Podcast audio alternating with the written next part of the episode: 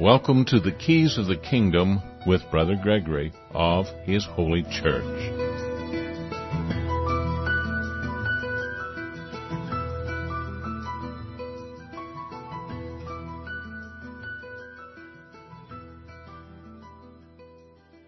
Well, welcome to Keys of the Kingdom. I'm Brother Gregory, and again, we're going to be talking about the Kingdom of God. And of course, in talking about the Kingdom of God, we also talk about the kingdoms of the world. And uh, we know that the Kingdom of God, where Jesus is King, is not a part of the kingdoms of the world. It is separate from the world. It is different than the world. It is different than a lot of things. Uh, we have today a thing we call the church and it comes in a variety of different forms and styles and and uh, doctrines and uh, it's is it anything like the early church, the church established by Jesus Christ? Is it anything like the church in the wilderness?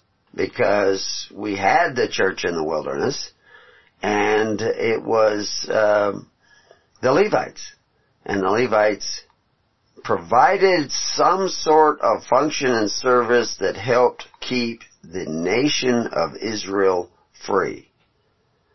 And it was, you know, that these Levites were appointed to do something. We have an image of what they're supposed to be doing was, is our image in conformity to the truth, to reality or have we been cunningly coerced into believing something that is simply not true?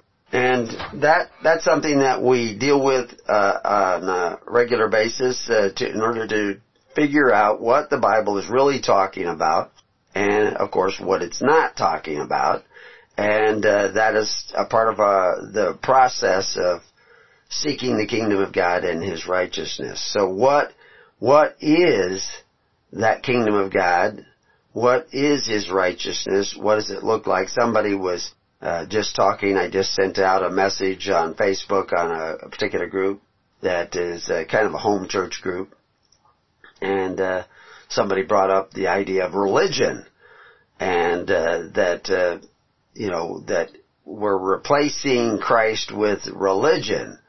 Well, what does he mean when he says religion? What do you mean when you say church?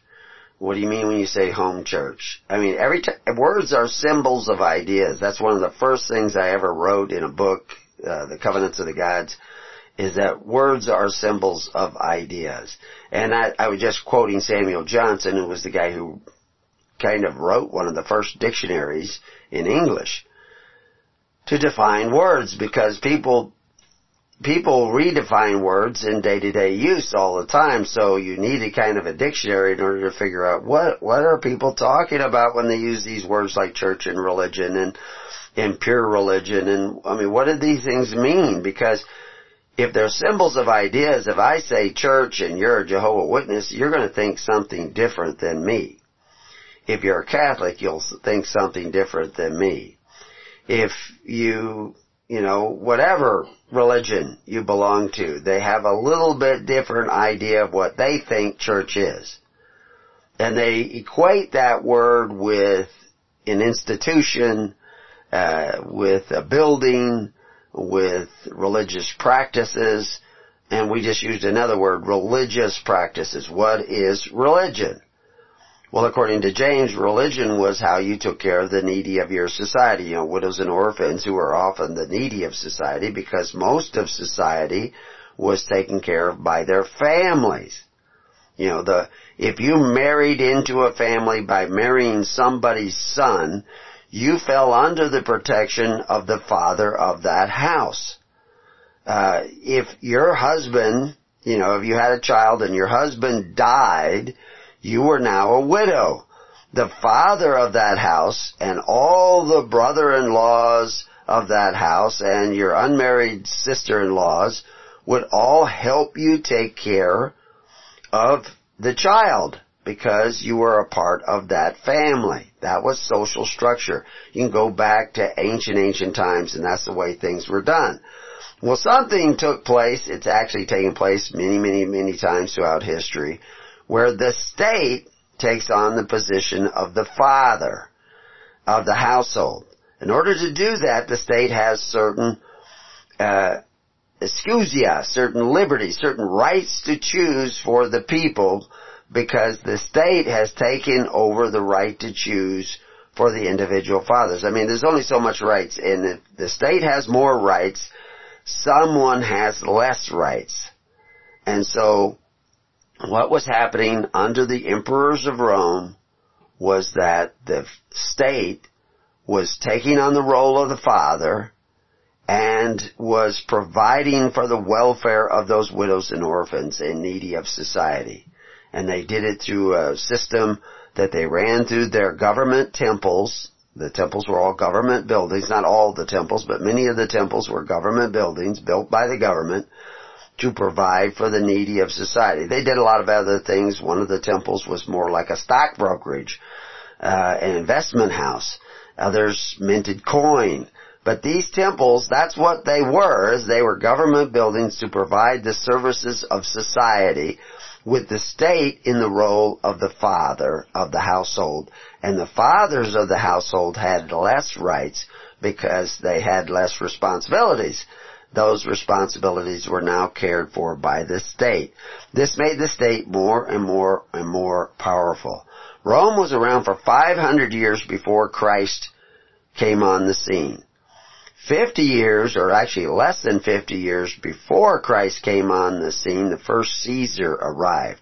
He wasn't the emperor yet, but he would become the emperor, the imperator, the commander-in-chief of the military, with Augustus Caesar, whose name was not Augustus and was not Caesar. Augustus Caesar's real name was Octavius. Uh, he took on the name of Caesar, which was actually an office, after Julius Caesar, and he took on the name Augustus because he was the savior of Rome. Well, the savior of Judea, the savior of the Jews, was Jesus Christ. Some Jews recognized him and became citizens of Judea with Jesus Christ as King of Judea. Jesus Christ as King of Judea. Jesus Christ as King of Judea which is the way Rome looked at Jesus Christ because it's the way Pontius Pilate saw Jesus Christ as the king of the Jews. Well, all the Jews didn't live in Judea. Many of the Jews lived all over the Roman Empire and they could claim citizenship under this king called Jesus. But the government of Jesus was different than the governments of the world. Most of the governments of the world at that time, the world being the constitutional order and system of government under the Roman Empire, the world was gone socialist. It was taking in taxes, taking in revenues from nations that they conquered, and redistributing the wealth through the government temples. Christians who followed Jesus did not do that. They were not going socialist. They were rightly dividing the bread from house to house. Who was doing this right dividing of bread from house to house? It was the church who had been appointed a kingdom by Jesus Christ. What, who was the church? It was the called out. Who were the called out? Well, we know at least the twelve apostles were called out. We know that there were seventy who formed a, uh, part of the government of Jesus Christ. Because who, why seventy? Why, why did he uh, send out 70? Why did he appoint these 70? Who else appointed 70? Moses appointed 70. So, that was called the Sanhedrin. And Jesus appointed 70, and there was another group of 70, the Sanhedrin, who claimed to be the kingdom of God on earth. You know, the, the Israelites, the Jews, they claimed to be that, but according to Jesus, they did not know Moses, or they would have known him, because he was telling the same thing that Moses was telling people.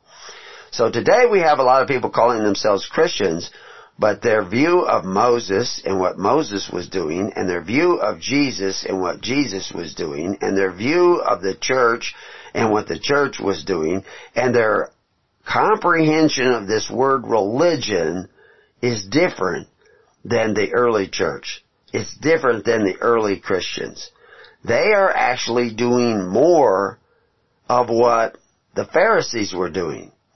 Because, you know, like I said, I just posted something on, on a Facebook group where the, you know, I had posted something the day before, or a couple days before, because somebody had uh, said something about religion and and so I explained what religion was, which I just explained to you. It's, it's how you take care of the needy of society. I mean, the definition of religion, just 200 years ago, was the pious performance of your duty to God and your fellow man. So the duty to God is to love God, to be like God, to obey God. That's your duty to God. What's your duty to your fellow man? To love him as you love yourself to care for him as you care for yourself. That's your duty. Religion is how you do that caring. If you do that caring by electing men who force the contributions of the people, you're doing contrary to what John the Baptist said to do. You're doing contrary to what Jesus said to do. You're doing contrary to what Paul said to do. You're not living by charity. You're providing for the needy of society in public religion by force. So, guess what that means? Logic would tell us you're not a Christian. You're not following Christ. You're taking care of the needy, the widows and orphans, by force, not by love, not by charity. So if that statement I just made is true, most of the people claiming to be Christians, at least in the United States, were, you know, I'm, I'm living in America, and so I see that most of them are not providing for the needy through faith, hope, and charity. They're providing for the needy through force, fear, and violence through a government that has taken on the role of the natural father because he's taken on the responsibility of the natural father of taking care of his family and his you know, the widows and orphans of his family. The family in America is in a horrible state. Now there's some good families out there, but generally speaking, people cannot rely on their parents. If, you know, if, if a man was to marry a woman and have children and suddenly became sick or dying, would he go to his family and say, hey, you know, uh, I can't work, I, you know, will you help me out? Would they think that that's our job? Or would they think, oh no, go to the government? It, do you go to church?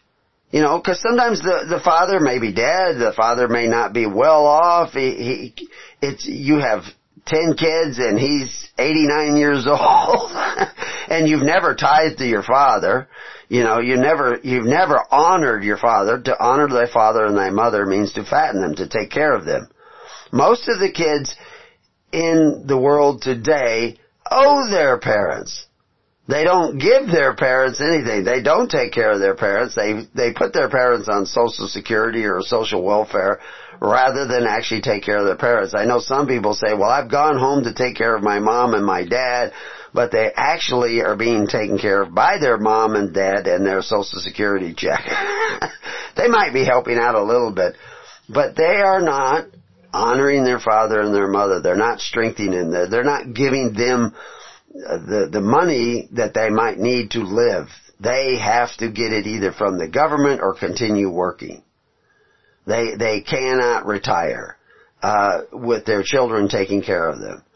It, most of the people I know that, like I say, the children owe their parents and have done nothing to pay their parents back or very little it's a different kind of society than it was at the time of the early church. But there was that kind of society like the society we have today in the early church, and that was Rome. Rome would rightly divide the bread from house to house or do what they think is rightly dividing the bread and they would have their free bread and I mean it wasn't just bread, it was cheese, wine, money. They would give all these things away through the temples. You were a member of the temple, you would have a little a little clay tessera that would show your membership and you show that and you get free bread. You get, you can actually go to the games sometimes and sit in on the, you know, the entertainment provided by the government. Christians didn't have that. They were not members of those temples and they were persecuted often as time went on because they would not join those temples. But they had social welfare. If the family could not take care of the widows and orphans, they had a, a network of charity that could do that. That was the early church. Modern church doesn't do that. They just send you to the government. They're, they're workers of iniquity. They're doing contrary to what Christ said to do. They need to change. They need to repent. They are in need of repentance. How many will want to do that? How many have the humility to even admit that that's what's going on in the world today? You know, someone wrote once that socialism is the religion you get when you have no religion. And socialism has become the religion of today. What you're doing in your churches is you go to your churches to have your ears tickled, to feel good, to get a spiritual, emotional feeling. Even the home churches, they gather together to get this emotional feeling of camaraderie and fellowship. But if they actually need any kind of care, social welfare, medical care, whatever, they go to the government. And they ask the government, help me because the church isn't going to do it. Oh, they, they'll do some token charity. They'll send money to some orphan in Mexico or Africa or South America. They'll help out, you know, they'll give a few, uh, gifts of food now and then to people who are on Social Security and are widows and orphans.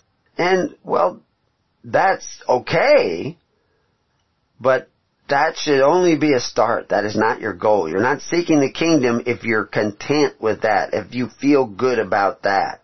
I want you to feel not so good about that if you're not the entire social welfare of your congregations.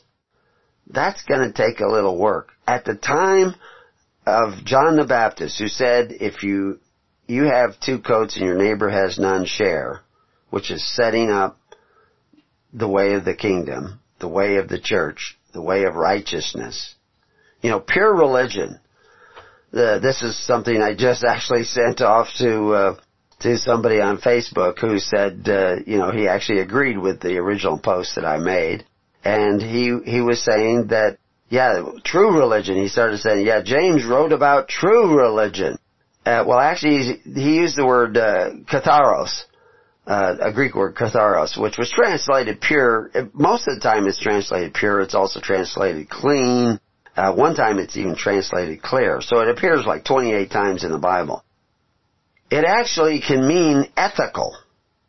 Levitical sense, they say it means clean, but it, it really means ethical. And when they say the word clean in Leviticus, they're talking about ethics as well. What is right?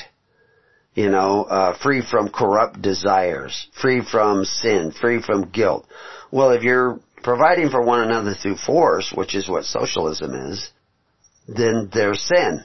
Because you're not supposed to be taking away the right of others to choose. You can't have a free society and socialism. Socialism does not produce free societies. It does not produce free individuals. It produces bondage. And it empowers government. It empowers the fathers of the earth and and power corrupts. And this is why Stalin killed millions of people. This is why Mao killed millions of people because they became corrupted by their own power. Uh, and not just Stalin but you can go back to the earlier days of communism where they you know they were killing too and killing and killing and killing because they were operating by force. Christianity gives life. The problem is most people calling themselves Christians today are not practicing pure religion. Their religion is spotted by the world. Now, this spotting began way back, you know, 1910, 1913, you know, I'm throwing out these days because certain things took place in government where government was taking on the role of the father, the role of the family, the role of society in free assemblies and began to operate by force. And public school was a part of that uh, public health was a part of that. Welfare, you know, under FDR, uh, war under on poverty under LBJ. All this was putting more and more power into the hands of the government, and less and less responsibility back there in the family and in the free assemblies of families that we used to call church or congregations. We like to use the word congregation referring to the free assemblies because people are freely assembling in a congregation. It's not a corporation, it's just a free assembly. And they're doing so to practice pure religion, which is this ethical way of taking care of the needy of society. Now we've been talking about Corinthians, we've gone all the way through first uh, Corinthians up into chapter 16, and uh, we're going to go into uh, Second Corinthians, which is a decidedly different letter to the Corinthians. And we set the scene that Corinthians were not really Corinthians. Corinth had been absolutely, utterly destroyed uh, over a hundred and fifty years before Christ, and all the men were killed by order of Rome, and all the women and children were sold into slavery. Exactly what that means and exactly how that took place, that's another story, but basically Corinth was gone. And about 50 years before Christ, a little less than 50 years before Christ, Caesar, Julius Caesar, who was not emperor, Julius Caesar never became emperor. He, he was coming in on the Ides of March to become the emperor, and they got stabbed to death by his friends. Uh, but Augustus took his side eventually and destroyed his friends, confiscated all their wealth, and that was the first emperor. But he decided, let's start Corinth again. We could use a good Corinth there. It was a very important strategic trade route, and so they said, okay, people can now move and create a new Corinth and that was going to need money and it was going to need incentive. Of course, there was the incentive that you could make a lot of money by establishing a new Corinth because it was a very lucrative location. And like they say, location, location, location for trade.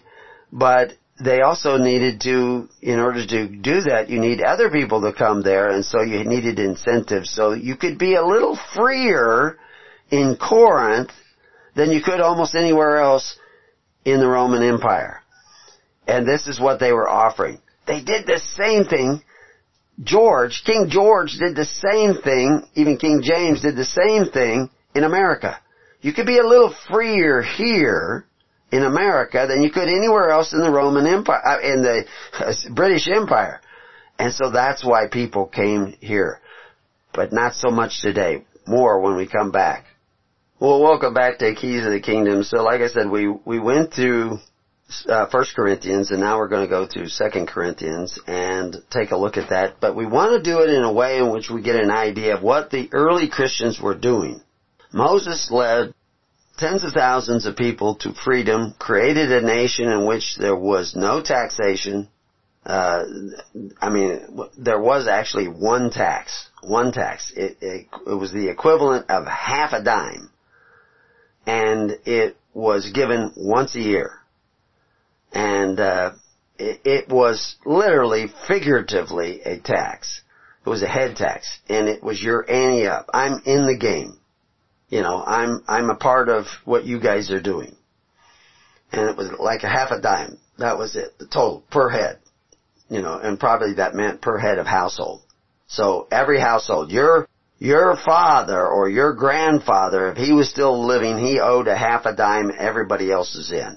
Now, some interpret that that every head of every household was in, but in the reality of the, the way in which the family structure was, because it was a patriarchal society, the only true head of a family was the eldest grandfather of that family.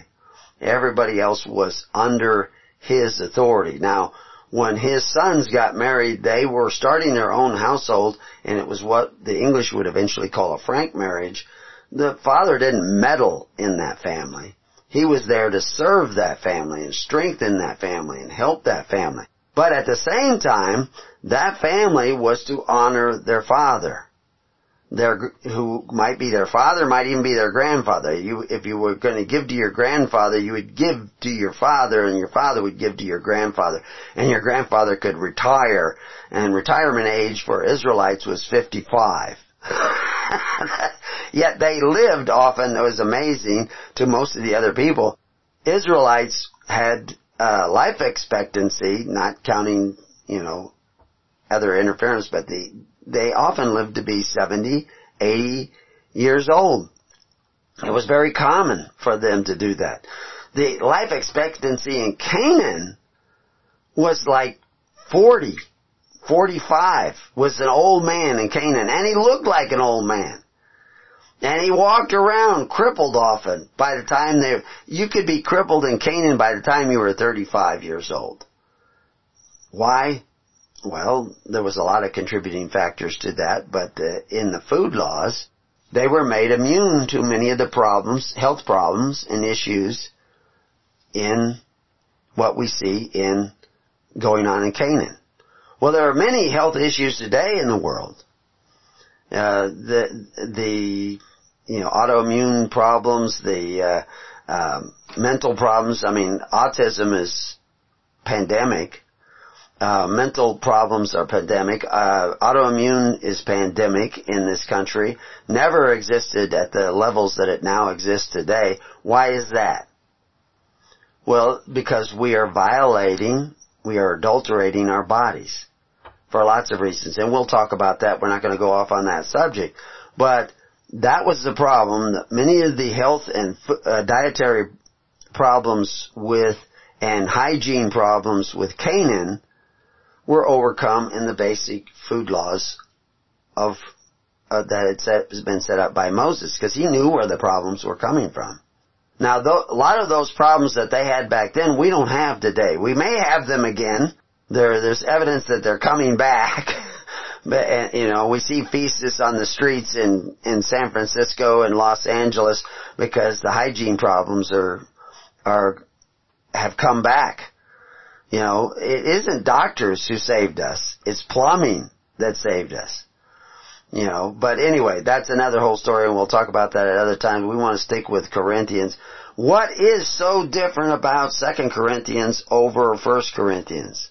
Hopefully in the second half of this show, uh, we'll, we'll talk a little bit about what you can do and how you can start forming a, uh, a society according to the Christian principles, the Christian precepts, the uh, ethics of Christianity. Uh, but uh, right now we'll look at Corinthians, and and we're looking at the Second Corinthians. It's a much shorter book uh, or epistle.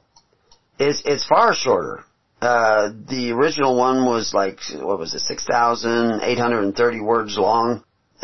First Corinthians, and there were probably four letters to Corinthians, but we only have two of them for sure. But Second Corinthians is only 4,400 words long. So it's, it's a lot shorter. But what I found interesting is that love is mentioned in first, uh, Second Corinthians on a ratio basis far more often than it was in First Corinthians and uh, and specifically the word agape or in the verb agapeo that it's far more present per number of words written to the Corinthians than it was in First Corinthians.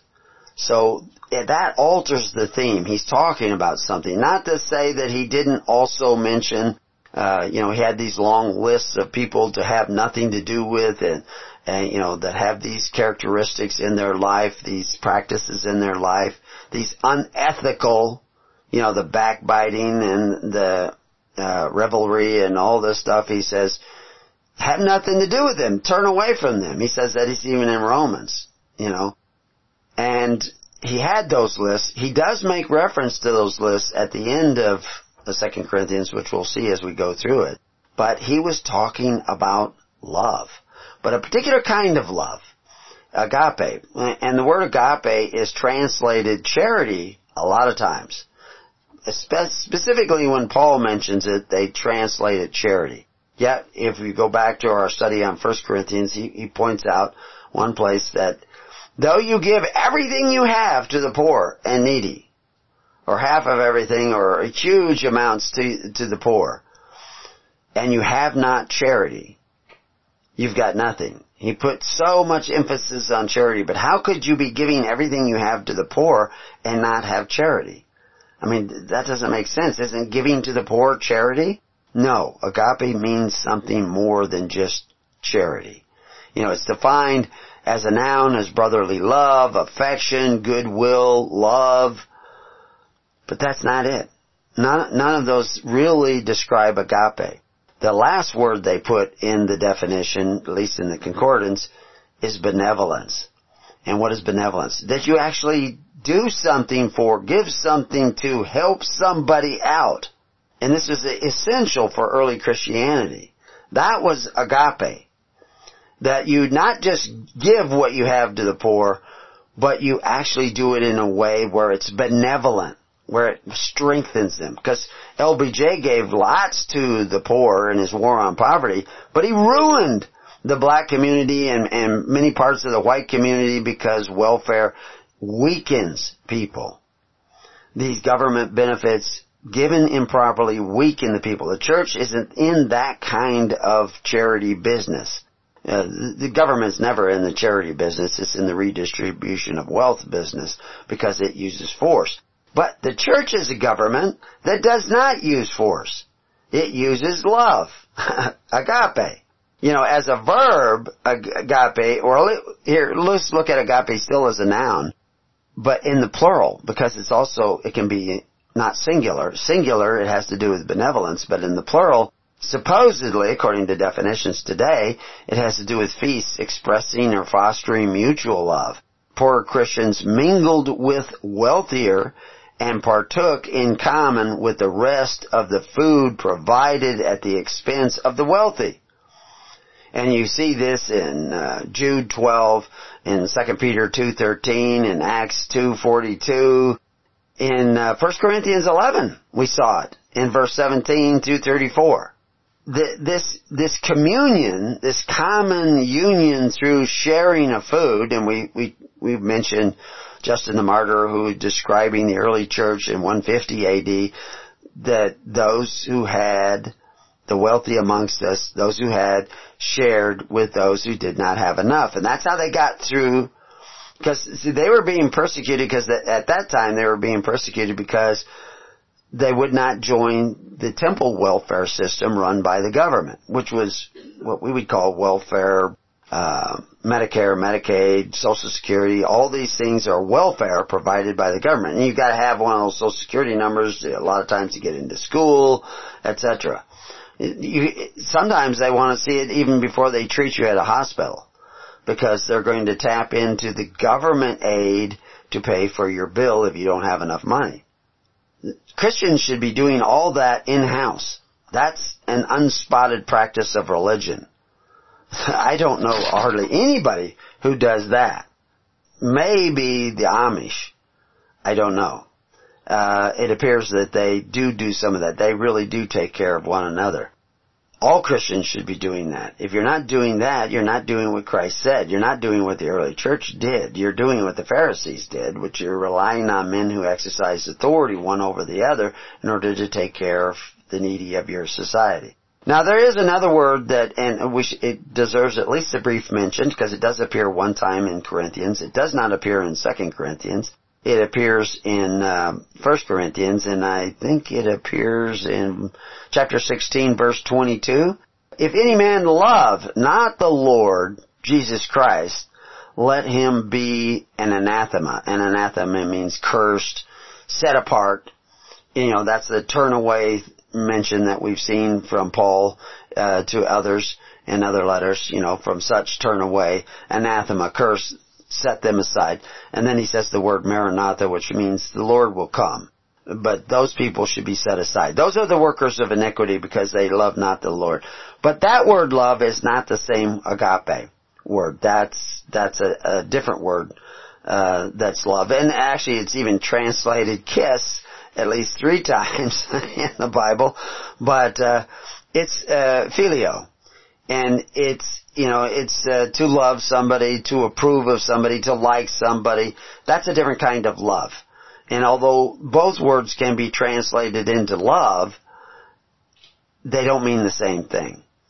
Uh, because thieves and robbers have phileo. They have that brotherhood uh, and, you know, uh, loyalty to one another. Uh, you see it in nationalism, you know, the communists Uh, you know, they they love the fatherland.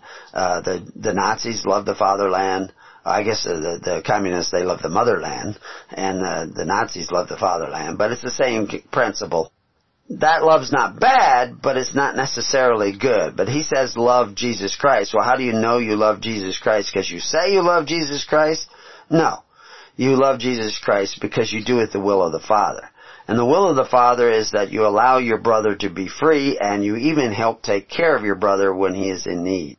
That's, you, you don't bludgeon him over the head, you don't beat him, you don't send people to his house to take away from him so that you can have what you want. You don't do that. If you're doing that, you're not a Christian. Cause you, and if you're doing that, you don't love Jesus Christ. You can tell me you do, but what you're doing is also telling me that you don't really love Jesus Christ. And over and over and over again in the epistles and of Peter and John and Paul, they're telling you you need to check your faith. And we'll see that in 2 Corinthians because he warns them and uh, when we get to that page, I have links to articles that show you lots of the places. I don't show you all the places that you are warned to check your faith. Well, one of the ways to check your faith that you really love Jesus Christ is are you loving your neighbor as yourself? Are you agapeo your neighbor, taking care of your neighbor, providing for your neighbor when he is in need? Or are you sending them to men who exercise authority one over the other? They, they may call themselves benefactors, but they're simply redistributing wealth. That's, you can't be a socialist and a Christian at the same time. You cannot do that because socialism uses force. You can do something that looks a little bit like socialism, but what makes it different than socialism is it's based on free will offerings, which of course takes us back to John the Baptist. Everybody else was doing it by force to establish the, the utopia of God on heaven, uh, on earth the kingdom of God on earth, the kingdom of heaven, the, you know, the, that's, kind of means the utopia of the world, by force. But John the Baptist was saying, no, do it by free will offerings. And of course that's exactly what Moses had said, do it by free will offerings, but that's not what the Pharisees were doing. Their system of sacrifice was making the word of God to none effect because it was by force. They were compelling and we've explained that. We talk about the Gabbai and the Molokai and the, and how this was all set up with the Pharisees. It, but most people don't know that because most people haven't listened to our three, four hundred audios that we have been making available. They need, they need to find out that they have cause for repentance and need to change. And like I said, we'll, we'll talk about how you can start to implement that change in your life. I can't do it. You're not going to do it simply by studying but by studying at least it will help you set down some of your preconceived ideas that are simply not true. And so, in order to get to, like I said, Second Corinthians is much shorter, so it won't be as hard to get through, but in order to get through, we ought to get busy with it. And so, it begins with the salutations to the saints. And of course, then you have to, another one of those words, saints, what's, who's a saint? What's a saint? We have a preconceived notion of what a saint is, but it's not what you think. And so, at preparingyou.com, we have the whole Bible, and we're going through it. it. Takes thousands of hours to go through it, and we're not going to interpret it for you. It, the Bible's not given to private interpretation. We want the Holy Spirit. You're not going to hear what I have to say if you're not listening to the Holy Spirit. And so when you sit down to read the Bible, you better make sure the Holy Spirit is sitting down and not the spirit of vanity, not the spirit of pride, the spirit of control, the spirit of fear, but this Holy Spirit. And there's ways to check if the Holy Spirit is sitting down with you. And one of the ways is uh, what kind of interpretation is the Holy Spirit showing you? It should be, in my opinion, my humble opinion, in conformity to what I'm telling you. But I don't want you to believe me. I want you to follow the Holy Spirit. And I put down a lot of information, a lot of links to articles that go through these words using their definitions, using the King James Bible. You don't have to use the King James Bible, but for consistency, that's normally what I use you know, I, I, use their standard concordances. I'm not making up new definitions. I use historical references so you understand what's going on in these places. Who's Paul talking to? Well, in his salutation, Paul, an apostle of Jesus Christ, what's an apostle? It's an ambassador to Jesus, who is that other king, according to Peter. You know, according to Acts, there's this other king. According to John, John the, who wrote the Gospels, you know, this is the, according to Pontius Pilate. This is the king of the Jews. Jesus is the king. To say Christ is to say he's the king. Because that's the anointed. That's the Messiah. That's the Messiah. And there are, were tens of thousands of families all across the Roman Empire that said Jesus was their king. Now a lot of modern Christians say that Jesus is their king, but if they need anything, they go to the men who exercise authority and take away from their neighbor to provide them with welfare. That's not a Christian practice. That's not ethical, according to John the Baptist. And so that's a spotted religion. That that's the religion of the world. And you you have to turn around from that and go the other way. That's going to take some serious turning around. But anyway, Paul, this apostle of Jesus Christ, the King of Judea, by the will of God, and Timothy, our brother, unto the church of God, which is at Corinth, with all the saints which are in all Achaia. He says, grace be to you and peace from God our Father and from the Lord Jesus Christ. So he's not just writing Corinth, he's writing to all the saints, that's the separate people, the people that are separated out, that's the ministers of the church, because the church is called out, they had to be separate, they could not be a part of the world. The congregants might be a part of the world, they might be a slave to somebody, they might be a subject citizen in in Corinth or in Ephesus or whatever, and they have contractual obligations uh, on a civil basis or on a personal basis to other people. That's not the saints. The saints have to be separate. And there was a way in which they could become separate. They're not saints like we think of, you know, like the Pope makes somebody a saint and, and all this stuff. They're just means they're separate. They're, they're called out to provide this function of the Jesus Christ's government on earth that is sometimes called the church. Achaia is all of Greece. Actually, uh, what we would think of as Greece today, it would be all of that. But Greece was not a single nation. It was a lot of different city-states. So he's taught, this letter was going to be circulated way outside of Corinth. So it wasn't just to Corinth. Corinth. So in verse 3 we see, Blessed be God, even the Father of our Lord Jesus, the Christ, the King, that's what it means, the Father of mercies, and the God of all comfort. All comfort. What is this word comfort? You know, isn't the Holy Spirit supposed to be our comfort, comforter? Well, of course it is. Because the church was run by the Holy Spirit, hopefully. That's why I want you to be led by the Holy Spirit, because you really can't be a part of the church or the congregation of the church or the church in general unless the Holy Spirit is with you. You can say, you know, I want to be a part of your church. I want to be a part of His church. I want to be a part of the church established by Jesus Christ. I want to live by faith, hope, and charity, not force, fear, and violence the way my church over here, the Lutherans, the Methodists, the Catholics have said I could do. I could you know, go to church and feel good, but then I could go to the men who exercise authority who force my neighbor to contribute to my welfare. That's what Christians would not do. But modern Christians are told they can do that every day and they're still saved. But they're actually the many that Christ says are workers of iniquity. Now I know a lot of people go to these churches, deep down in their heart, they, they're not really thinking coveting their neighbor's goods you know, they pay their taxes and they should pay their taxes because they're under these, you know, civil obligations. Uh, most of everybody I know is, I know very few people that aren't under such obligations. There are a few. I mean, the Amish don't pay all the taxes everybody else pays because they live differently. They're, they're exempt from, you know, Obamacare they were exempt from day one because they were already taking care of one another. All Christians should have been taking care of one another and then all Christians would have been exempt from day one. As a matter of fact, it wouldn't have even passed. if, we were, if everybody who said they were Christians uh, were actually doing what Christ said to do, the world would not look the way it does today. You would not have the chaos. I mean, only 5% of the Roman Empire ever really became Christian, and it altered the direction of the world.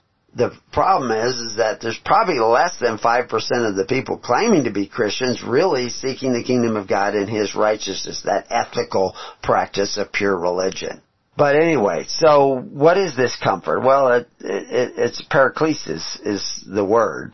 And uh, it has to do with being con- consolation and they, they define it in a number of ways. It's a calling near, a summons, importation, supplication, entreaty.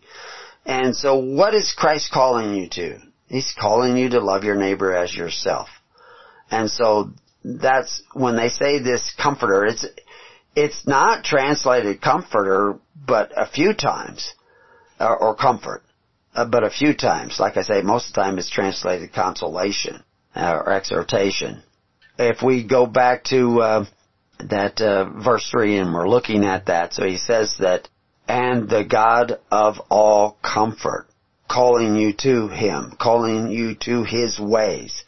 He says, who comforteth us in our tribulation, that we may be able to comfort them which are in any trouble by the comfort wherewith we ourselves are comforted of God, for as the suffering of Christ abound in us, so our consolation, that's the same word again, comfort, and aboundeth by Christ. So what's he talking about in that sentence? He's talking about we're taking care of one another in our tribulation, our trouble, you know, our husband dies, uh, our wife dies, we need help with the kids because we got to go out and work, we, we got a little baby here, uh, we, you know, our crops failed, uh, we were robbed, uh, we're beat up, uh, we're thrown into prison, help us out. We're comforting one another, and when we do that, then God will hear our cries and send miraculous intervention in our own life and in the life of the society in which we are caring for one another, which was this church in general. And that's what he's telling. And they know that because see, these Corinthians that he's writing and these people all over Greece that he's writing are actually taking care of all the social welfare of one another in a networking society I mean, you see Paul taking funds from Galatia and taking funds from Corinth. He writes about this and we'll see that. And even accompanying men who are taking funds from Corinth to Jerusalem to to give to Jerusalem because they would have needs. And then of course if Jerusalem's needs were met, they would redistribute it all around, even to Ephesus when they had needs because Ephesus would, was going to eventually have needs, even though it was one of the richest places to be all these systems were breaking down as time went on.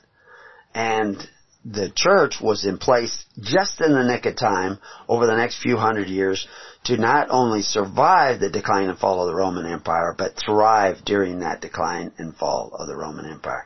And that's what we're going to tell you a little bit about as we continue through 2 Corinthians when we return to Keys of the Kingdom after another brief, brief break. Be there. We'll be right back. So we're in Second Corinthians, looking at the very first uh, chapter, and of course, like we've said many times, there are no chapters in a letter.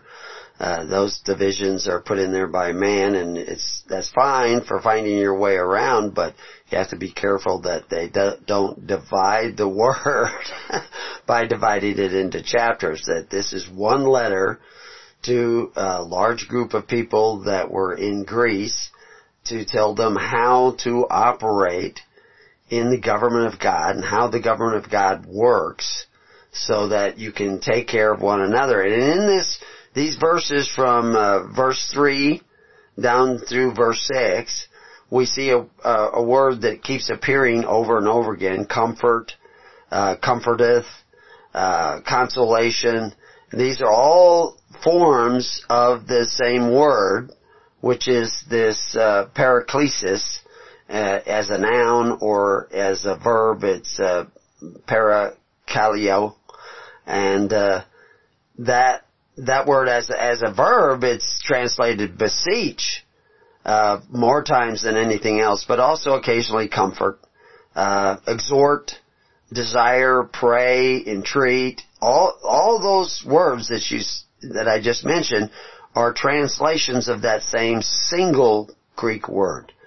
And so this is to remind you, and it means to call to one side, to call for, to summon. That's actually what it means. So beseech has a little bit of that in the uh, in the word beseech. But comfort, how does comfort mean to call to one side? To call for, to summon, to address or to speak to somebody? How does comfort do that? Well, you can stretch the word and kind of come up with that. But knowing that original word and then reading the text can help you understand more. As a noun, uh, you know, it, it can mean to beseech or comfort, even exhort somebody. At least that's what the definition, I'm just reading the definition, so I'm not making this stuff up. It means a calling near or summoning of someone. So how is this comfort that we see mentioned here over and over again in, you know, several times, oh, in, in verse, uh, 3 we see it once, in verse 4 we see it, uh, three times, four times, in, uh, in different forms. So this is, this is the wholeness of this, this paragraph. We find the word again in the second paragraph in verse 7, and, uh, so to understand what they're saying, they're talking about drawing one another near, comforting one another, beseeching one another in times of tribulation. Well, why, how does that draw us near? It's because we're actually, those Christians were actually taking care of the needs that come about during tribulation, hard times. And there were a lot of hard times starting to come by waves through the Roman Empire because of climate change and crop failures. Uh, Rome rose to prominence during a warming period that was in excess of what we see today. It was actually making uh, farms more successful and uh, agriculture was more successful and, and trees were growing higher up on the mountains according to Tacitus because it was warming. This warming tr- trend was helping the people way up north in Germany. They were having bumper crops and life was good and hunting was good and, and, uh, because of the fact that there was this warming trend. That would change and there would be a cooling trend uh, that would reach kind of maximum around 500 AD it would become so devastating. People were actually eating each other because there were no crops anywhere from one, from China to Europe. And uh, it was devastating to society. And then they rose it. There was another warming trend, and there was another cooling trend. None of this had to do with the activities of mankind, but surviving it would have a great deal to do with the activities of mankind. But anyway, we see this word mentioned over and over again, comforting, drawing near, because they were actually taking care of one another, and this was creating the bonds of religion. Religion in the Latin comes from religiare, which means to rebound, to bind again. And a lot of people say, oh, well that means religion is binding you up. Well, real religion, pure religion does bind you, but it binds you in honor and faith and love for one another because pure religion is taking care of one another in times of tribulation through faith, hope, and charity rather than force, fear, and violence it is it is the opposite of the binding of the world that binds you by contracts, binds you by debt, binds you by exercising authorities over you where now you become subject, you have to pay in. All these things bind society too, but it doesn't bind a strong society. It actually creates a weak society and it weakens the poor in the ways of righteousness, in the ways of ethical caring for one another. This is the message of the gospel showing you the, this difference. Uh, there's actually two words, we might as well mention it at this time, two words in the Latin language that are both translated from time to time into religion, and the other one is uh, superstitio, which has to do with what a lot of people think of religion today. They think of religion as what I think about God. That's your opinion about God. Your opinion of God doesn't change God one bit.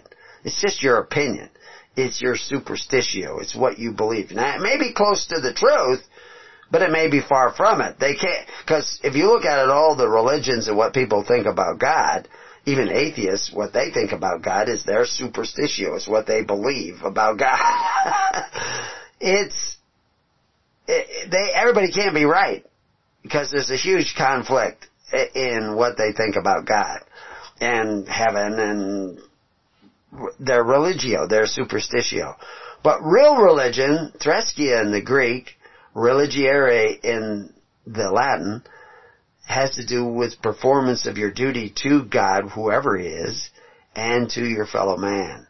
And that's what, because threskia has to do with what you do. And, you know, I pointed out before, there's a group of people that consider themselves a religion, and they actually call themselves Threskians, Threskians. And what they do is they like dance around. I don't know all of what they do, but at least some of what they do is they dance around campfires and things because they know that religion has to do with action, and they think that that is religion, dancing around the campfire. Religion is taking care of one another during tribulation, comforting one another, helping one another. And when we hear the cries of our neighbor and help our neighbors, God will hear us and send additional miraculous comforting to us as a society and as individuals. Because if you go back to the Old Testament, we have articles up that about cry out and and and God says flat out, you go to uh, 1 Samuel uh, chapter 8 that if you decide to have a ruler who can exercise authority, a chief executive officer, a king or whatever, who can exercise authority and force the contributions of your neighbor, he's going to end up taking and taking and taking and taking and taking. This idea of God hearing you and comforting you miraculously, spiritually, internally, externally, with the miracles that God can provide comes when you hear the cries of your neighbor. When in second Samuel, or first Samuel chapter 8, he says that because you want a ruler who can exercise authority one over the other, something Christ forbid, that he's going to become corrupted by the power you give him, which is what we talked about earlier, and he's going to take and take and take and take and take. He's even going to take your sons and daughters. And when you cry out, God says, I'm not going to hear you. That's pretty much where we're at right today. Now, as as a general society, and as you know, the false modern Christianity that is pervasively saying that it is Christianity, that's where they're at today. Now, if they want God to hear them, they have to hear the cries of one another, and that's that comforteth.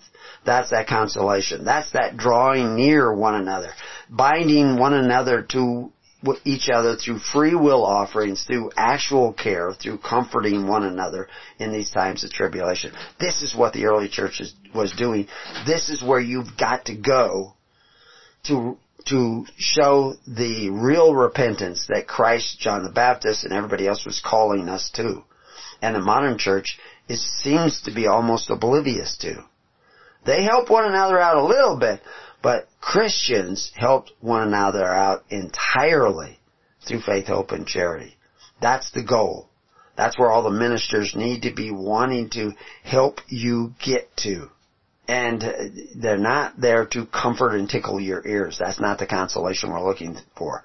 So, and, and he says in here, and whether we be afflicted, back to those tribulations, it is for your consolation, drawing together, and salvation, which is effectual in the enduring of the same suffering which we also suffer, and whether we be comforted, it is for your consolation and salvation. So, there, the, this is the government ministers of the church that are providing the social welfare for the people through faith, hope, and charity as servants of servants of servants.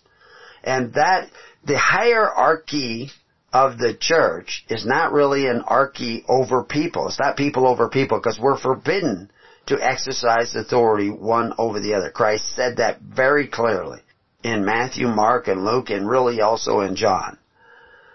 That we're not to exercise authority. So, the highest amongst you, he says, is the servant of servants of servants. So how do we get to that point? Christ commanded that we sit down in the tens, hundreds, and thousands, or there was no going to be any loaves and fishes. He commanded that his ministers, that he had been training up, his disciples, that he had been training up to be the ministers of his kingdom. He had already sent out 70, but now he has got these apostles and others there that are meeting with what appears to be uh, 5,000 families, uh, which is maybe 20,000 people. He says, okay, come, make the people sit down in tens, hundreds, and thousands. Now, they can't go around and say, you sit with him and you sit with him. You have to decide individually how you're going to sit down in the tens, hundreds, and thousands. And the way they did that was they would pick a minister. That minister would pick, get together with ten other ministers like himself, and he, they would pick a minister. That minister would get together with nine other ministers actually by like themselves, and they would pick a minister. And they would do this until they had thousands and thousands of people in this network. And then they rightly divided the bread from group to group, from house to house, through that network. This is the way the early church was organized. This is what we're trying to do. And a lot of people still haven't got this figured out because they've still got the idea of an authoritarian church where the pastor is somebody who sits above everybody else. No, he's the foot washer. He's down on his knees, serving everybody else. When they're hungry, he's hungry.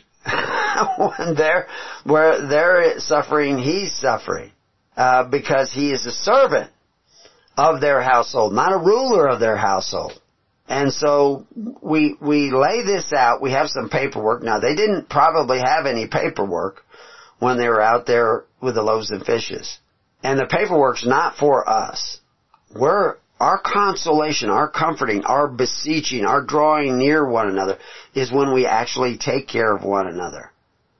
Save one another. Because you don't go to church to be saved. You go to church to save others. And in that hearing the cries of others, God will hear you. That's, that's the road to salvation. Because it clearly says He's not going to hear you if you've gone the other way. And the fact is, most modern Christians have gone the other way. They've gone to the men who exercise authority. They, you know, they want to, uh, you know, elect a president or a prime minister or, or some sort of government to provide their salvation, their social welfare. Christians did the reverse. They, they elected ministers to be their servants, truly. I mean, you know, your public servants call themselves public servants, but they're out there making laws and rules and regulations. And, you know, I, I just heard a story this last week where some police chased a guy who held up, you know, barricaded himself in somebody else's house. In order to get him out, they blew up the house, literally destroyed the house to get this guy up who was held up in the house. Now they probably could have done something a little different, but the courts just ruled that the police are not liable for destroying that man's house. They had a right to take away his house and destroy it in order to do what they wanted to do. That's not government servants. That's not servants of the people. That's destroyers.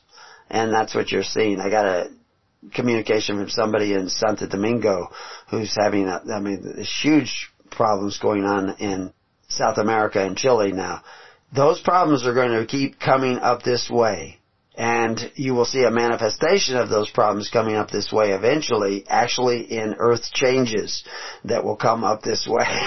I'm way up in the northern hemisphere. And so, if you want God to hear you, you have to hear the cries of others. If you want to hear the cries of others, you have to sit down in the tens, hundreds, and thousands. And the paperwork we have is not for you, it's for the world is for the protection of those ministers. And this letter of the epistle is, it's a letter of determination to the saints, to the ministers of this network of charity which Christ established as the kingdom of God on earth. And it's saying, eventually gonna say, Timotheus is one of us. And he's, we saw that in 1 Corinthians as well. And that's paperwork. That's what our paperwork is saying.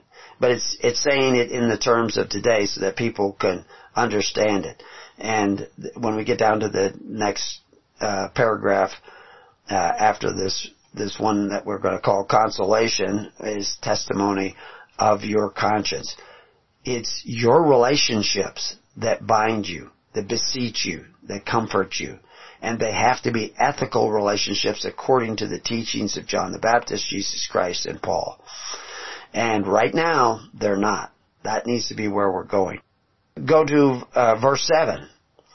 And our hope of you is steadfast, knowing that as ye are partakers of the suffering, the sacrifice, so shall ye be also the consolation. Because this is a mutual thing within your local congregations, but then you have to care about the next congregation as much as you care about your own, which is what we see Paul doing, taking funds from Galatia to Corinth and from Corinth to Jude, uh, Jerusalem and to all over the Roman Empire helping one another out. Not just isolated home churches, but a network that covered all over the Roman Empire, which made it so that no matter how bad things got where you were, there was always some place for you to go. You don't have that today. The only place you have to go, for the most part, except for maybe the Amish, is the state. And uh, that's not a good thing because the state doesn't operate by love, it operates by force. So when you go to them, expect more force because that's what they have to offer. If they can take everything you have away from everything your neighbor has to provide for you, destroy his home to provide for you, for your public safety, they can take everything you have away from you to provide for somebody else. And of course, they're not servants. They're rulers. And so you're going to get a different result. And we see that result coming down and people are warring against it and arguing against it and yelling, what about the Constitution? Well, we write about that as well. But let's go on to verse 8. For we would not, brethren, have you ignorant of our trouble which came to us in Asia, that we were pressed out of measure, above strength, insomuch that we despaired even of life. They thought they were going to die. Actually, part of this week, I, there was a time this week where I thought I might die, but uh, God has carried me through. There are other people that I'm in contact with in the network that are undergoing tremendous trials and tribulations. And I don't want you to be ignorant of it, but I'm not going to tell you about it right now. I tell people about it occasionally within the network, but not to the general, because I, I don't cast all these things out to everybody on a radio broadcast. I'm going to share it with people on an individual basis as they show up and sit down in the tens, hundreds, and thousands. But we had the sentence of death in ourselves, that we should not trust in ourselves, but in God, which raiseth the dead, who delivered us from so great a death, and doth deliver, in whom we trust that he will yet deliver us. He also helping together by prayer for us, that for the gift bestowed upon us by the means of many persons, thanks many be given by many on our behalf. So he's actually moving funds around and, and, and that sort of thing. And there were people that were helping him out during their trials and tribulations. I mean, he was lowered by this basket to escape from people who were going to bludgeon him in. The reality is, is that what he's trying to tell you is that because they care for one another, that God cares for them. And because we give these gifts for one another, take the time to sit down and find out who needs what, where, and when, that God also provides for us. It sets in motion the quantum mystical powers of God when we're actually doing what Christ said. Most churches are not really doing what Christ said. They're about feelings. They're about phileo, which even thieves and robbers have. They're not about agape. They're not about the charity that makes us a stronger society and strengthens us as families, as communities. Verse 12, which I is the beginning of a, a paragraph I call testimony of our conscience.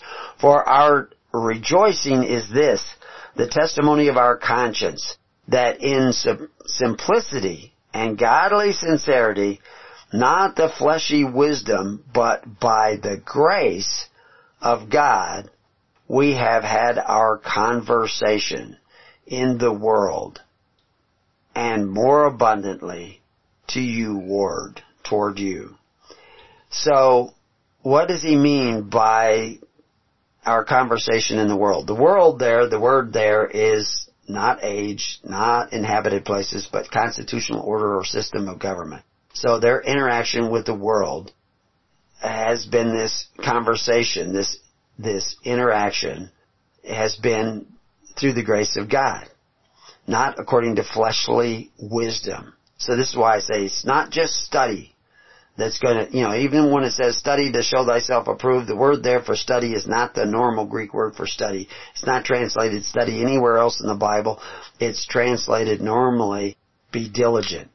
So you're not being diligent in the way of Christ if you're not sitting down in the tens, hundreds, and thousands and taking care of all the social welfare of your networking society. You're simply not following what Christ said to do or what the early church was doing. In this chapter here, we mention the word grace.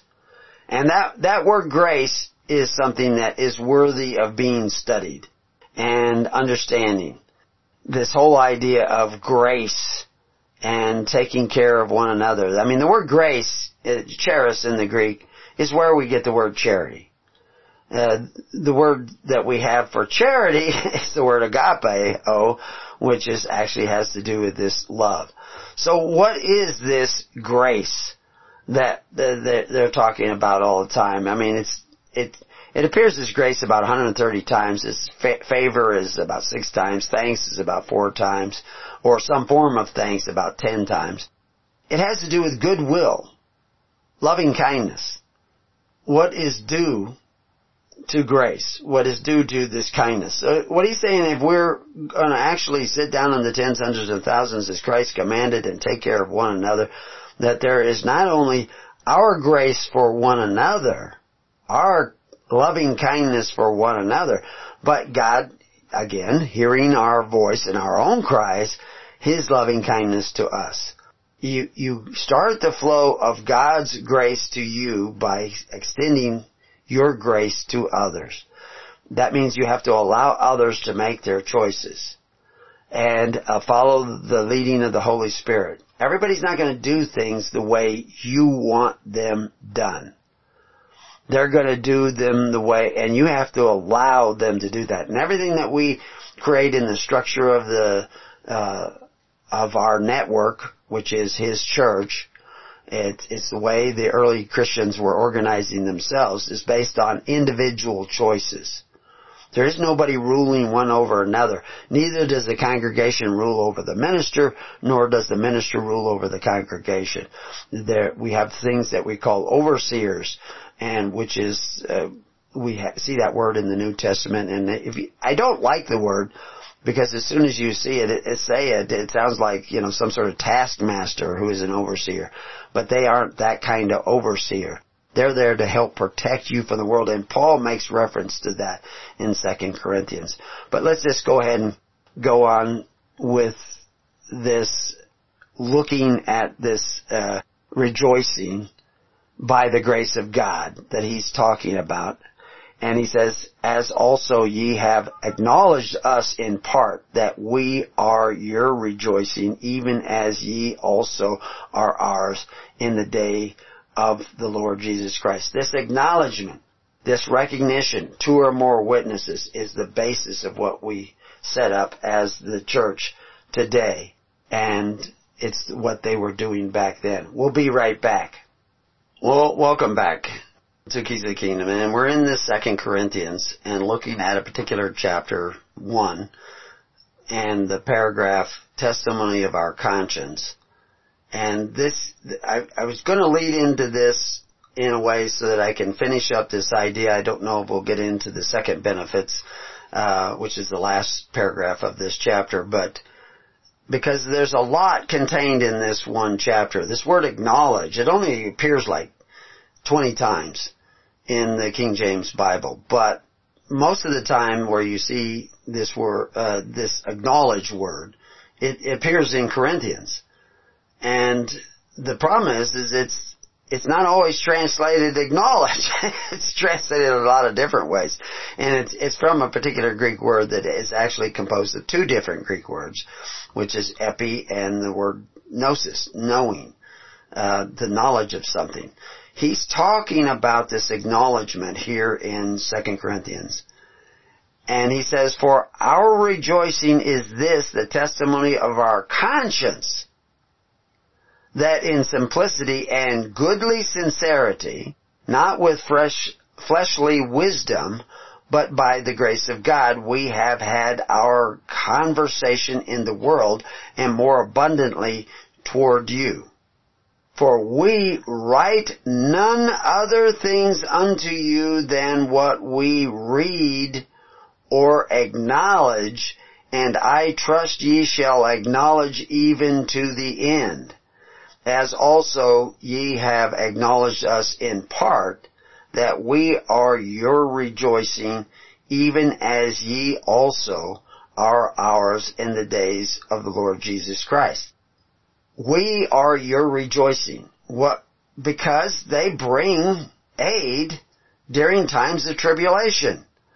We, they, but all tribulation is not financial. It's not necessarily food. But of course, if you get no food and you starve to death, all other rejoicing is gone because you're gone. so that's an important part of it. But it's also food for the spirit. Man does not live by bread alone. But the church was the source of all the free bread for Christians.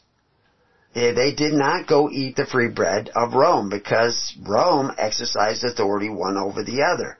Modern Christians do that all the time. There's a division here that is very hard for a lot of modern Christians to look at because they have to look at their own sin. What sin is that? They've been coveting their neighbor's goods through men who exercise authority one over the other. They want their welfare, they want their social security, they want their free education, they want their free bread, their free medical care, their medical aid through men who exercise authority, who take away from their neighbor, or even curse their children with debt by borrowing against the future. That's accepted in the thinking of most Americans that that's okay to one degree or another. Now there, there's a backlash where they're saying they're taking too much and they want to, you know, not have Obamacare, but they do want to have free education through schools. They do want Social Security through, through men who exercise authority and force. They say, well I paid in because they're not willing to forgive. You know, I, I paid in, I forgive them. They keep that money because I know it's all gone anyway. It doesn't exist anymore. It's all been spent. I don't want them borrowing money to take care of me. So I don't collect Social Security, which is mandatory for me this year. Uh, I'm supposed to take it no matter how much money I earn, which is almost nothing, because I live rather poorly. But they don't, they, they want to force me to take that. Of course, I won't take it. I haven't taken any of these checks that they've sent me over the years. I, they don't send me any Social Security check, but over the years I've done things, you know, like low income credit because I had low income for a couple of years because I I moved, and they wanted to send me money I hadn't paid in. Well, I wouldn't take it. Wouldn't cash the check. I had jury duty. They wanted to send me money for that. They sent me the money. I I wouldn't cash the check because I don't. I don't. I just. I didn't understand how things worked. I just couldn't see myself taking that. I didn't have a right to that money. And so that I, I acknowledged that I didn't have a right to it. They said I did, but I didn't feel like it, so I didn't go that way. I've gone another way. And because I didn't go that way, I think I see things that other people have not seen. But I'm looking for those who are willing to see, who have eyes to see and ears to hear and to bring them together so that they may learn to comfort one another in consolation with one another, which is what Paul is talking about, what the Corinthians were doing, what modern Christians are not doing. But anyway, back to this acknowledgement thing. He says, For we write none other things unto you than what we read or acknowledge. And I trust ye shall acknowledge even to the end. Because you acknowledge us in part. How do they acknowledge them in part? Because they contribute to them and they take those funds and help others. This is what we do with what we call the Sacred Purpose Trust form. One individual recognizes a minister. He acknowledges that this is my minister. I will give to him for the purposes of Christ and I want to see him take those funds and use it according to his own conscience to help others. And that's what that minister should be doing and the congregant should be observing him do that and they have a consolation, a drawing together in doing this work of Christ which is the practice of pure religion. Most of those ministers are not separate from the world. They aren't the saints that Paul is writing, which only means men who are separate, people who are separate. How did they get separate? Well, that we we go into that in other places, but they're not of the world. I don't have a social security number that I could depend upon. I've given it back, paid everything I owed and then some, and I gave it back when I entered the ministry of Christ, when I began to follow Christ and the leading of the Holy Spirit in Christ according to His church and the rules set down by Christ. And I show in the law, we do it in books that we have published free online. You can download the whole book and read it. You don't have to pay me anything. We give it away for free. Show you how that you come out of the world, not be of the world, but now you have to be doing the work of Christ. It's not just coming out of the world, it's doing the work of Christ, serving Christ. And you serve Christ by serving others. So we show, so a person fills out that form, they write it down, they make some sort of an exchange and acceptance, and then they send us that form. And we acknowledge that form by what we read or acknowledge what we see. If I'm standing right next to you, I can see all this thing taking place. If if I'm not standing next to you, then I'm going to depend upon what you write me so I can read it. And what, and I can contact the congregant, I can contact the minister, because that's part of the deal, is that we need to know how to get a hold of them and find out if they're really doing what Christ said. And then I can acknowledge them, which we call acceptance. And that's a process. And we explain that in the book Free, the Free Church Report. Show you how the early church was organized and how that can be organized today if you will repent and seek the kingdom of God, which is a, a government of love, agape, where your your charity is taking care of one another in times of tribulations and difficulties and what, what have you. Unfortunately, most of even our congregants is still somewhat spotted by the world because they don't do it all. But you has to start somewhere. And of course, John the Baptist started somewhere. But when John the Baptist came along, the Essenes had already for 300 years had created a network that reached from Greece to Judea to, to Ephesus that was taking care of one another through charity. This is, this, the Romans knew about them. They didn't call them Essenes all the time, but they knew about them. The Greeks knew about them. And they were doing this by charity, and they were well recognized. Augustus recognized them. Augustus Caesar recognized them. They were exempt from taxes when moving funds from one part of their network to the other. And so were the early Christians. They were excluded from the taxes. And they still are today when they're moving those funds from one to the other. But you have to, the world loves to read too.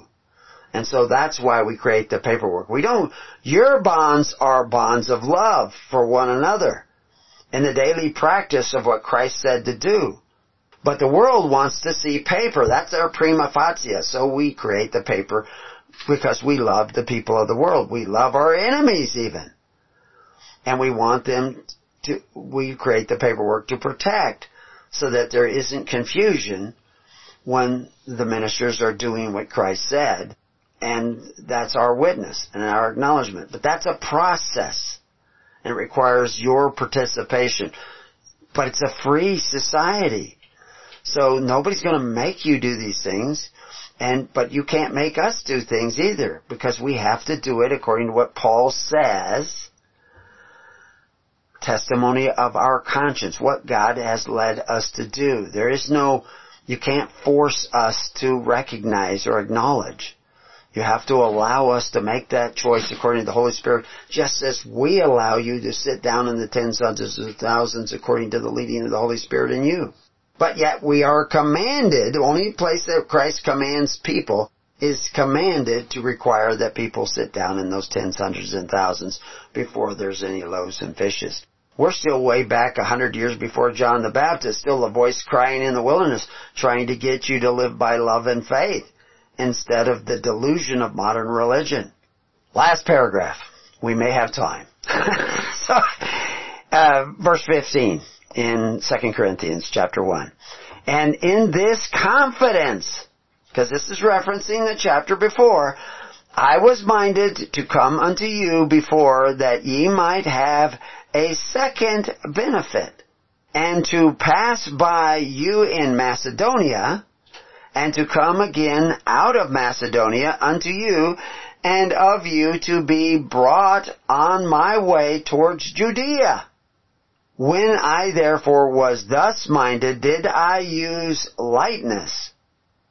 Now, we're going to talk about that more, but we'll just make a note there. Lightness. What's he talking about? Lightness. Or, the things that I purpose, do I purpose according to the flesh, that with me there should be yea, yea, and nay, nay, but as God is true, our word towards you was not yea and nay, for the Son of God, Jesus Christ, who was preached amongst you by us, even by me, and Silvanus, and Timotheus, was not yea and nay, but in him was yea. So there, he, that's, Paul is sometimes wordy. He's saying, they're preaching Christ. This is, we're, we're not debating you. We're, we're preaching what Jesus Christ said. And Jesus said, not because of what you say, but because of what you do. So Paul is preaching that same thing and we see that over and over again, although many modern Christians want to say, oh no, it's not what you do, you don't have to earn salvation, you just believe in Jesus. But Paul tells us that you need to test your faith. Do you really believe in the real Jesus? Do you believe in the real religion of Jesus? Or the false religion of the Pharisees? Or the false religion of those who force their neighbor to contribute to the welfare of their, their needs? That's false religion. That's the religion of the world. We're not to be spotted by that religion. We're supposed to be doing it by faith, hope, and charity, not force, fear, and violence. Jesus Christ, who was preached amongst you by us, even by me and Silvanus and Timotheus, was not yea and nay, but in him was yea. That's the key. We're not dividing the people with all the denominations we see out there in the world. We're not a denomination. We're just people trying to conform to what Christ really said. For all the promise of God in Him are yea, and in him. Amen. Unto the glory of God by us. Now he which establishes us with you in Christ and hath anointed us in God, who hath also sealed us and given the earnest of the Spirit in our hearts. Moreover, I call God for a record upon my soul that to spare you I came not as yet unto Corinth, not to that we have dominion over you, over your faith, but are helpers of your joy. By faith ye stand. Because they're living by faith. They're not living by force. They're taking care of one another through charity, not through compelled offerings not through the Corban of the Pharisees, but the Corban of Christ, the sacrifice of Christ. We sacrifice daily for one another because pure religion is not only loving God and fulfilling our duty to God, but also our duty to our fellow man, which according to God is to love him, agape him, Take care of him. To be your brother's keeper in the sense of caring for your brother. Not your brother's keeper in the, in the sense of controlling your brother and brutally brutalizing your brother, forcing your brother to contribute to your welfare. Socialism, which has become pervasive in the minds of the youth of today, it's accepted by more than half of the youth, even many of them uh, advocate communism, which is just a, an extreme form of socialism, believe that it is a good thing to force their neighbor. They excuse it by saying, oh, we only want to force the rich. But of course the rich couldn't afford to pay the kind of, uh, if you took all the money of all the rich, you wouldn't have enough money to do all the things that they're promising you. You have to borrow against the future to do the things that they're promising you. But nobody does the math. They, they don't do their homework. But what they do do is covet their neighbor's goods. You can't, the Christians, rich and poor, sat down together and those that had extra two coats, three coats, four coats, and, or more food, shared with those that did not have enough. But they got to do it according to the leading of their conscience. And what they did was the testimony of their conscience. That's what we have to allow people to do, to testify according to their conscience, to give according to what they think they should give to write what they think they should write, acknowledge what they think they should acknowledge, according to the leading of the Holy Spirit. It will not always be what you think is right. It will, it may not, you get to say you don't think it's right, but you go, can't force them to do it. You cannot have a free society unless you acknowledge the freedom of your neighbor to make those choices. And there are some choices the Christian ministry doesn't have. We are commanded not to exercise authority one over the other. We are commanded to make the people sit down in the tens, hundreds, and thousands, tens, fifties, hundreds, and thousands, because there was 5,000 there. And those were not the people, but the families. It was the men, 5,000 men and their families. That's the important that idea of counting people that way is at Pentecost when it was 2,000, 3,000 who were baptized. Those were families. The heads of the household get baptized and the whole family was saved. Was counted as a part of this network of salvation that was running through charity. That's what they told the prison guard. You get baptized, you and your whole family are saved. You know, it's, it, there's nothing magical in the water. It was saying, yeah, I want to live this way. I want to live according to ethical righteousness of God. And unfortunately, most Christians, they want to live according to the ways of Caesar. Not according to the ways of Christ. That's not a good thing. That kind of a bad thing. And people need to recognize that and understand that and repent of that and go the other way. You cannot have a free society unless you go that way. That's just, that's just it. That's just the way it works. Nothing more needs to be said or should need to be said if you are walking according to the Holy Spirit. Well, of course, now they have a, another chapter that is a second chapter, which is really just a continuation of a single letter. It's not another chapter, but we divide it up so you can find your way around and this, you know, it is 4,000 word, 4,400 word. Our pamphlets that we offer free online and and we give away and we mail out. I mean, you can buy them, but you're just paying for the printing and mailing when you buy them. But you can print them out yourself. You can download the PDFs and take them. But they're about 5,000 words. So they're about the, there are, they are our epistles to you about some of these different topics. But the first, uh, the second chapter begins with the word but, so you know that he's, this is in reference to what he just said. But I determined this with myself that I would not come again to you in heaviness. Remember that word lightness that we mentioned before? That he, that he wanted to come in lightness, not heaviness. Well, what, what was the heaviness that he's talking about? Well, in First Corinthians, which is maybe not the last time, there was at least four, like I say, letters to Corinth. But heaviness, he was very critical. He was telling them, you know, giving them those long lists. You know, if you guys are doing any of this stuff, you don't have any inheritance in the kingdom of God. All the things in those lists I can find in the modern church on a regular basis.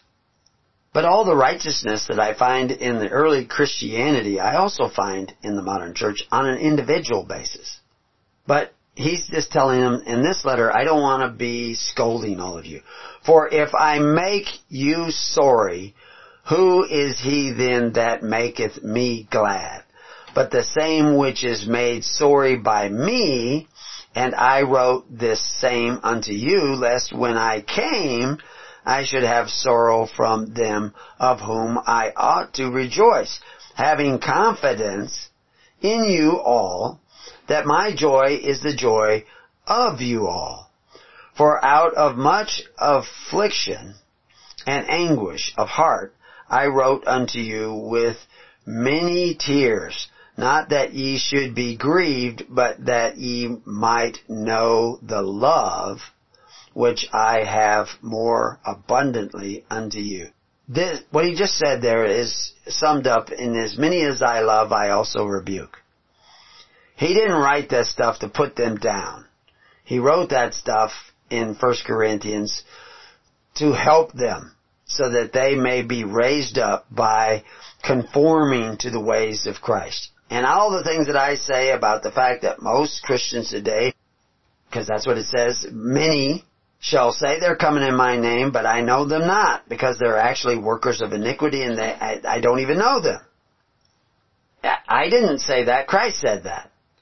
And unfortunately, many Christians are self-deceived because they're not following the ways of Christ. And Paul was preaching the ways of Christ first. Timotheus was preaching the ways of Christ first. That you have to do what Christ said. You are to take care of one another without exercising authority one over the other, but by love, by charity. If you're not doing it by charity, you're not doing what Christ said to do. So we get into the next paragraph of this chapter 2 and it says, But if any have caused grief, he hath not grieved me, but in part that I may not overcharge you all. Sufficient to such a, a man is the punishment which was inflicted of many, so that contrariwise ye ought rather to forgive him and comfort him, lest perhaps such a one should be swallowed up with overmuch sorrow. In other words, he, he explained to these people that, oh, you can't be doing this, this, this, this, this, this, and you should be doing this, this, this, this, and that was heavy on them.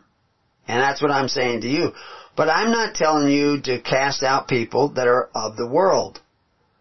I'm telling you you should be forgiving, because forgiving is a keen part of agape. It's a keen part of grace. But know where you're going. This is an individual walk together. You have these other people there so you can forgive them. So that's the process and we'll continue this next time. And if you want to join the network, go to hisholychurch.org and do so. Until then, God bless. Peace be upon your house.